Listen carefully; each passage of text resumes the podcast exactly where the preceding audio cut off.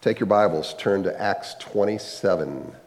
So, if you are new to us, we are going through the book of Acts, which is a 28 chapter book of the Bible in between the Gospels and the epistles that highlights the early church movement of what happened when the church was birthed and different people that were involved in that.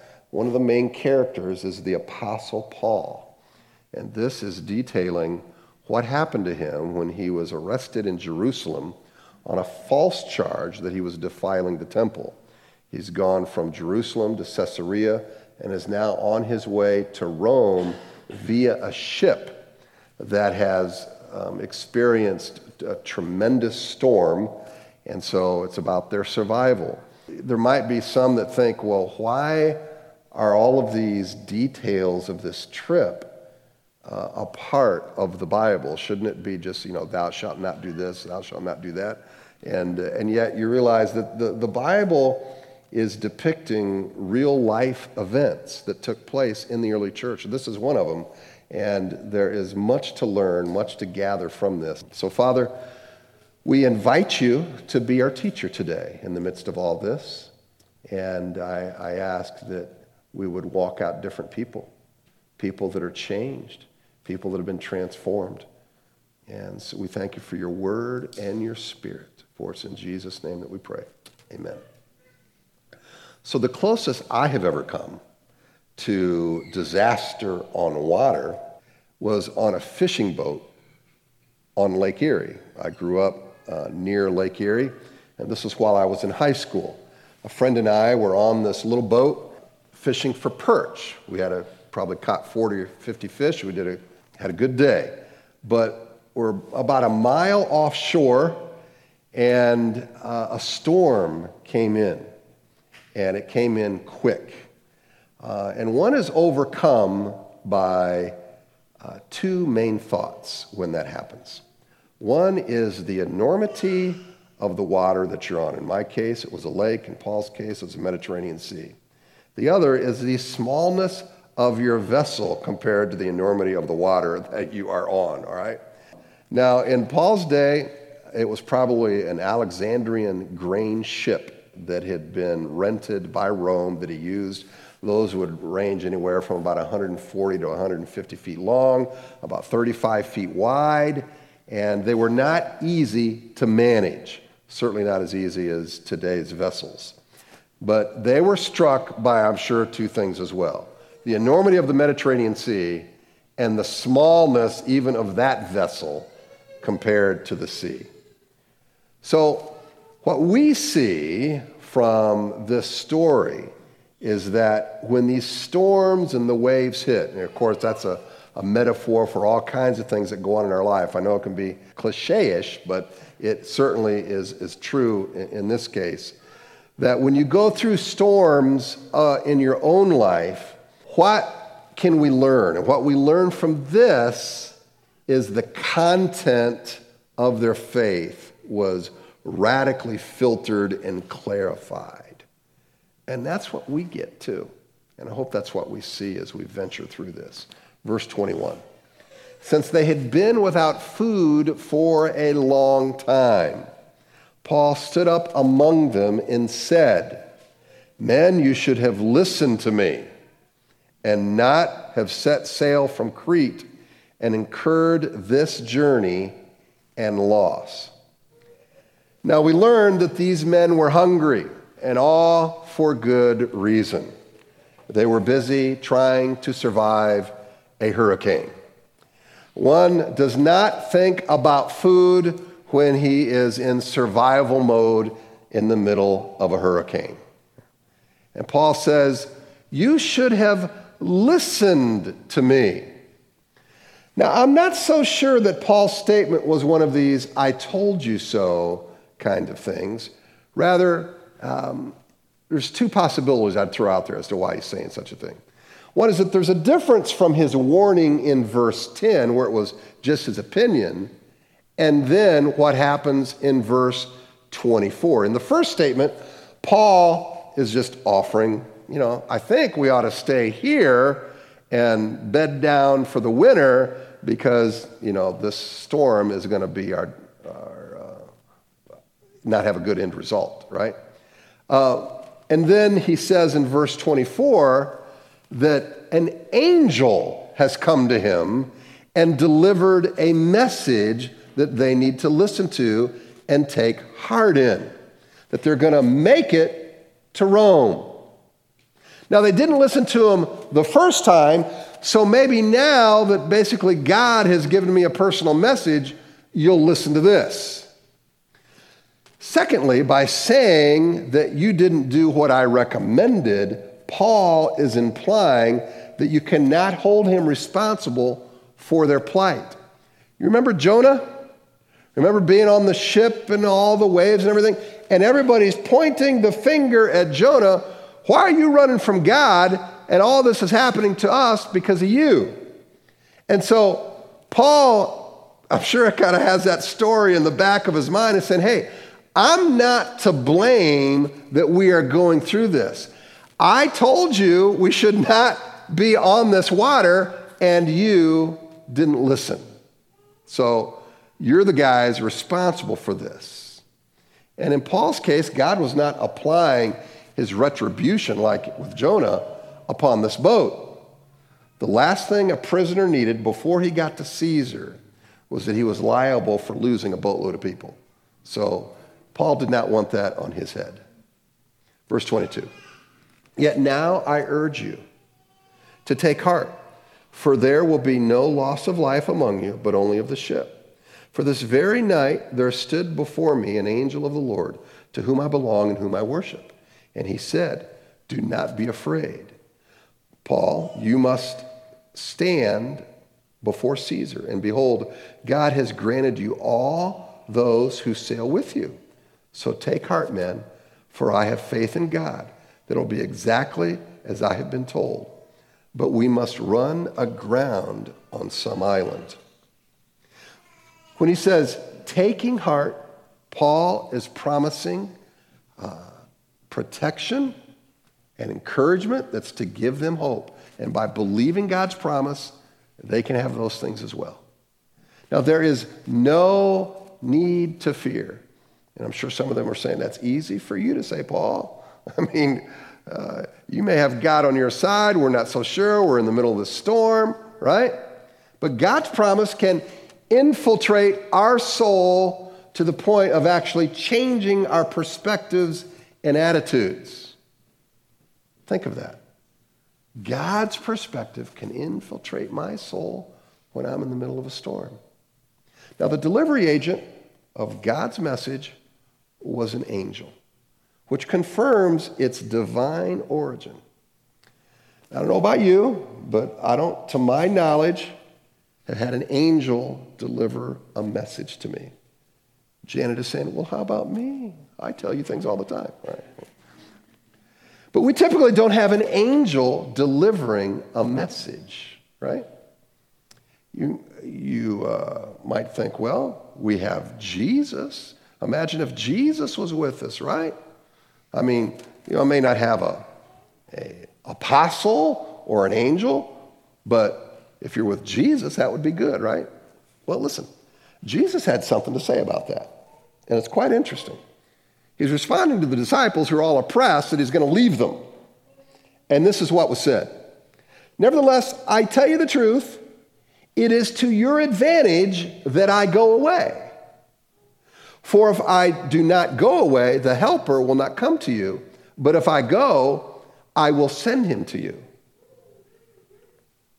So there's this spatial and geographical presence of the Holy Spirit then the message seems to be that that's your best environment in your relationship with God.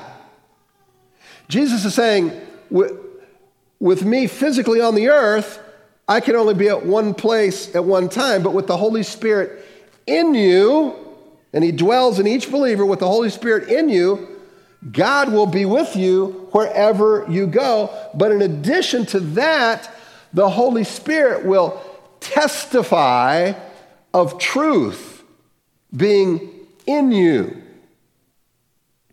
And in this world today, there is considerable concern, is there not, for who and what to believe. Right? You have fake news and false equivalencies that are handed out like candy on Halloween. A false equivalency diverts attention from one topic by comparing it with another where there is no parallel in value or similarity. You know, in other words, it's comparing apples with oranges. And people are increasingly, all you got to do is get on social media for 10 minutes to know this. People are increasingly enjoying creating their own echo chamber instead of being investigators for truth. Unwilling to listen, unwilling to consider anything against their opinion that challenges them. And in this environment, truth is hard to come by because what happens? We just throw up our hands. Nobody can know. I don't know what's true anymore. And so you have to be very selective into what you absorb. You know, personally, I have not watched a TV newscast in about three months. I get my news elsewhere. I'm not advocating putting your head in the sand, but I can't do it. Not for me. I'm not saying this is what you should do.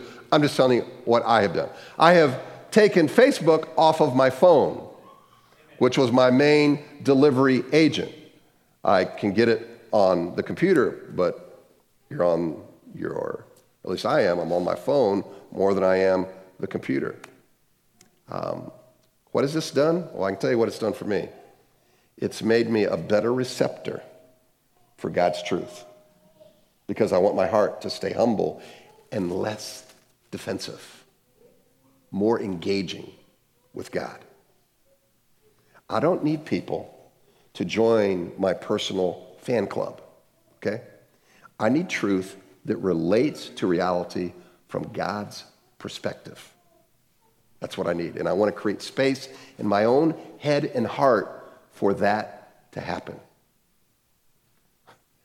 Because truth is under attack. Truth is under attack. I, I just heard uh, this week that on social media there was a, uh, a challenge, an argument between some professors. One was even a math professor. You're going to think I'm making this up, okay? And I'm not, okay? Whether 2 plus 2 equaled 4. Okay? Because such an equation, all right, is a postmodern concept that white Europeans who have created all the rules have, you know, garnered the truth, and we can't be subject to those people in power. Okay? In, in, in our culture, and as a result, we have to deconstruct things and realize that each culture has their own truth. So even the concept of 2 plus 2 equals 4 is questionable.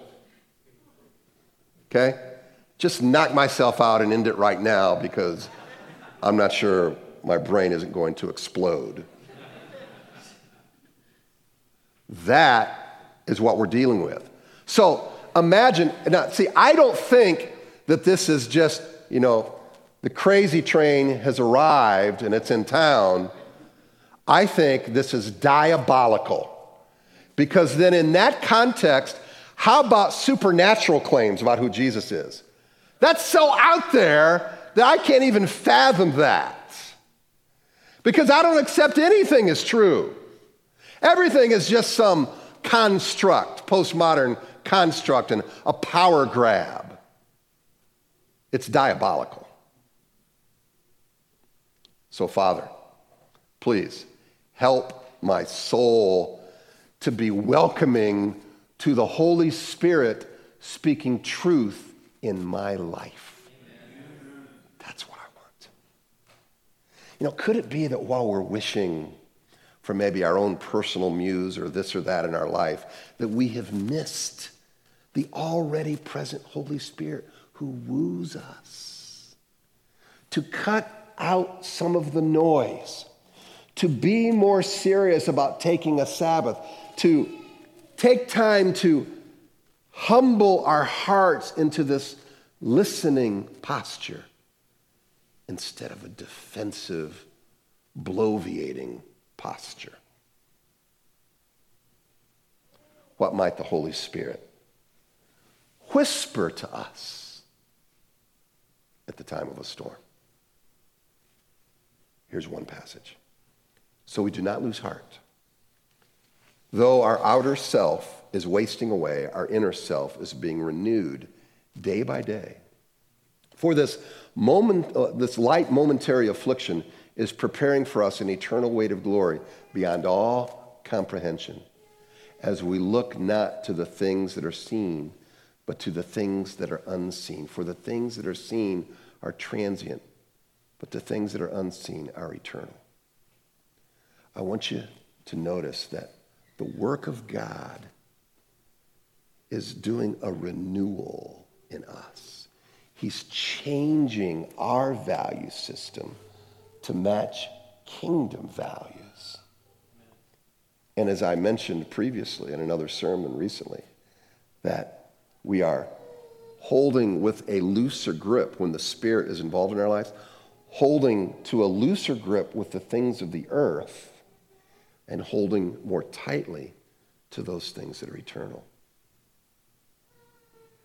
Invariably, when I find my heart in misery, being tortured, I feel like, and, you know, great travail, I can find me holding on to things of the. I don't want to lose those things. I want to grab those things. And yet, the work of the Spirit is to let go. Not to say that we can't use, not to say that they're evil, but, you know, I love our home, I love my wife, I love our kids, I like a car that works, all right? But I don't want to grab onto those things that I have to have those things in order to have joy, delight, and contentment in this life. Because none of that is true, as much as I enjoy those things. Hmm. So, Abraham Lincoln, you know his story. He lost some of his children. Um, he had a very difficult marriage. He was rejected by many for being a hick. And with 82% voter turnout in the 1860 presidential election, he won with less than 40% of the popular vote. Now, I'm, I'm, sure if that were to happen today, you're going to hear cries of change the electoral college and all that, right? Okay. But after his election, so think of that, if that had happened, he wouldn't have been president, right? But after his election, southern states made good on their threats and began seceding from the Union before he took office. And a month after, civil war erupted. Now, what made Lincoln such an effective leader during this incredible crisis? Here's one theory I want to throw out to you Lincoln's intimate acquaintance with sorrow and hardship had prepared him for the kind of self sacrifice that his presidency would require. And not everybody's willing to give that. So God used him to a greater degree because of his personal hardships. I was sharing with my son Brian uh, this week, who they found out they cannot have children. It's very grievous, very hard to hear. Um, and, you know, even talk of adoption is not even close. They're just in the middle of grief. But it was this concept that was the idea that, you know, you probably can't see it right now. But somewhere down the road, God may give you an opportunity to really minister. And you and your lovely wife will be the only ones in the room that'll know what it feels like and will be able to minister to those people God is preparing you. Somehow, some way, he's preparing you. I'm struck by the last uh, phrase in verse 26. But before we get to that, I want to mention something out of Acts 23 11. That's where God made his original promise that Paul would make it to Rome and Paul would testify in Rome. Yet circumstance after circumstance seemed to make this impossible. I mean, Paul was in Jerusalem and he wanted to go from Jerusalem to Rome. But instead, he was arrested in Jerusalem.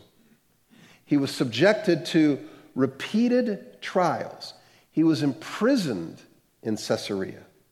He was threatened to be killed, and then he nearly drowned in the Mediterranean. And each incident appeared as an obstacle to keep him from Rome, the God given destination. Does any of that mean that Paul was on the wrong journey? No. He was right where God wanted him. And see, because of the obstacles in our life, we can often surmise that God has us on the wrong boat. And we get this idea that if we're obedient to God's will, following God's playbook for life, it's going to be smooth sailing. I love how all these metaphors fit on this sermon, all right? but we know that that is not the case. And verse 26 says, after giving assurances for God's message and their safety, it's like Paul just drops this, this giant dose of reality, but we must run aground on some island. I'm not even sure which one, but I know we're going to run aground somewhere. I mean, God's going to keep his word, but it's not going to be easy. God is sovereign and He loves you, but you are going to run aground. Don't we wish sometimes that God would just leave verse 26 out of our lives?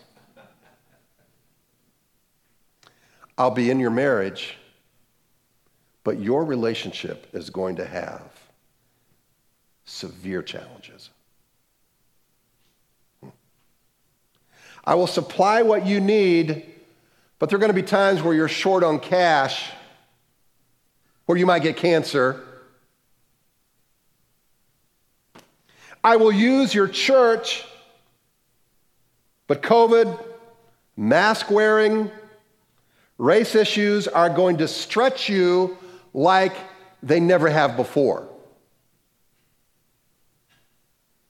The promises of God continue and so do circumstances that demonstrate our need of Him. We must run aground. There will be trouble. It should be on every church marquee, but we don't advertise that way. Join us, you will run aground.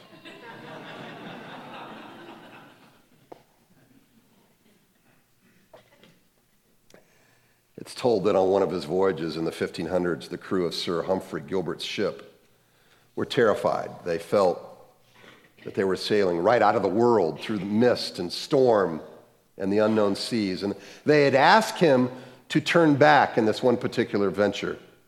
And he wouldn't do it, and this is what he said I am as near to God by sea as I ever was by land. That great? There's trouble here. I'm as near to God during this time than I am on the safety of land. And see, faith is this the man or woman of God believes God is present and his promises are still good when the storms come. It's faith. I may not know how it's even going to turn out. When the 14th night had come, as we were being driven across the Adriatic Sea, About midnight, the sailors suspected that they were nearing land, and they took a sounding and found 20 fathoms. And a little farther on, they took a sounding again and found 15 fathoms. Now, the, the Adriatic was a term used in New Testament times of north central Mediterranean between Crete and Malta. I think we have a, do we have that, uh, do we have another slide that has, there we go. So you can see uh, the Adriatic right there by that ship there. Okay? Or called the Adria there. Um, 14 days had passed from their stop from Fairhaven. That's not been the total trip, that's about the halfway point. Okay? And, and near Malta was Point Koura with, with breakers that were audible from a long distance off, and some surmise that that was what the sailors were hearing to tip them off that they were near land. Now, a fathom was basically a six foot stretch, or your, your arms hand to hand span. So, by attaching a weight to a line, so for a sounding, as, as they called it, they could measure that they were first 120 feet depth and then later a 90 foot depth. So they verified they were getting closer to land.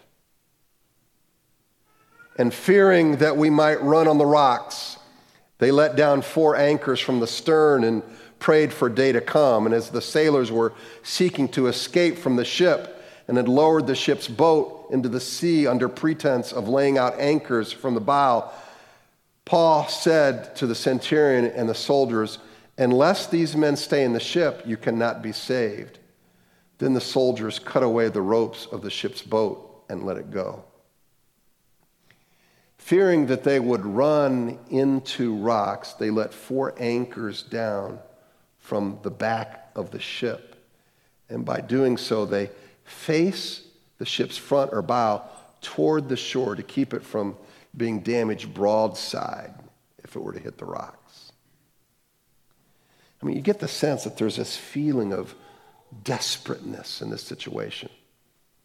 And they're praying for day to come. And some of the crew thought that they were on the down low by telling people, you know, we'll just let these anchors down over here when it was apparent to everybody else that they were getting that dinghy or small boat attached to the ship and they just wanted to scat out of there. Everybody knew what they were doing. Let's notice that those who were there to lead the ship, to protect the ship, wanted to abandon the ship.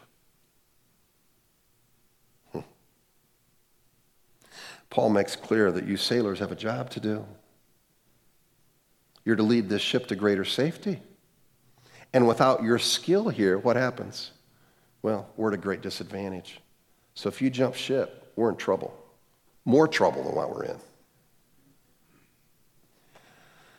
I've already mentioned, I think these are some of the greatest challenges a, a church can face. And I think it's a time for us to show great faith as we continue our outreach and as a, as a, as a staff, we're wanting to make 2020 one of our best years in terms of what we involve, and why we, I mean all of us, in terms of ministries and outreach. We want it all hands on deck. So while the church is in need, everybody pull their weight. Our mission, our outreach, our all systems go. So let me tell you what one option is for us. It's not quitting. That's not an option when it comes to kingdom work. Now, I mean, by that I mean kingdom work, not necessarily this particular church. God can move people on, but we're talking about quitting being participants in the kingdom. Jesus told his disciples in John 16, in this world, in this world, you will have safety. In this world, you will have plenty of money. In this world, your political party will always be the one in power. In this world, all relationships are cool. No. In this world, you will have, you know what it was? Trouble. Trouble. But take heart. I have overcome the world. Jesus still has the power to calm every storm, but he does not immunize us from every problem. Sometimes he miraculously delivers us, and at other times he gives us the courage, the uh, courage to endure. The Nigerian city of Jos sits at Africa's great fault line between the Muslim central, uh, the Muslim north, excuse me, and the Christian south that has faced terrible conflict in the last decade. And in 2013, a Nigerian Baptist church was attacked by Muslim extremists who burnt the church building and the house of the church's leader, Pastor Sunday Gamna. Great name for a pastor, Sunday. On the second Sunday after the violent outbreak, when the people of the Baptist church returned for worship, they gathered in a little mud wall community center about one kilometer from the burnt church building. Pastor Gamna stood up and he offered some beautiful words of gratitude and hope.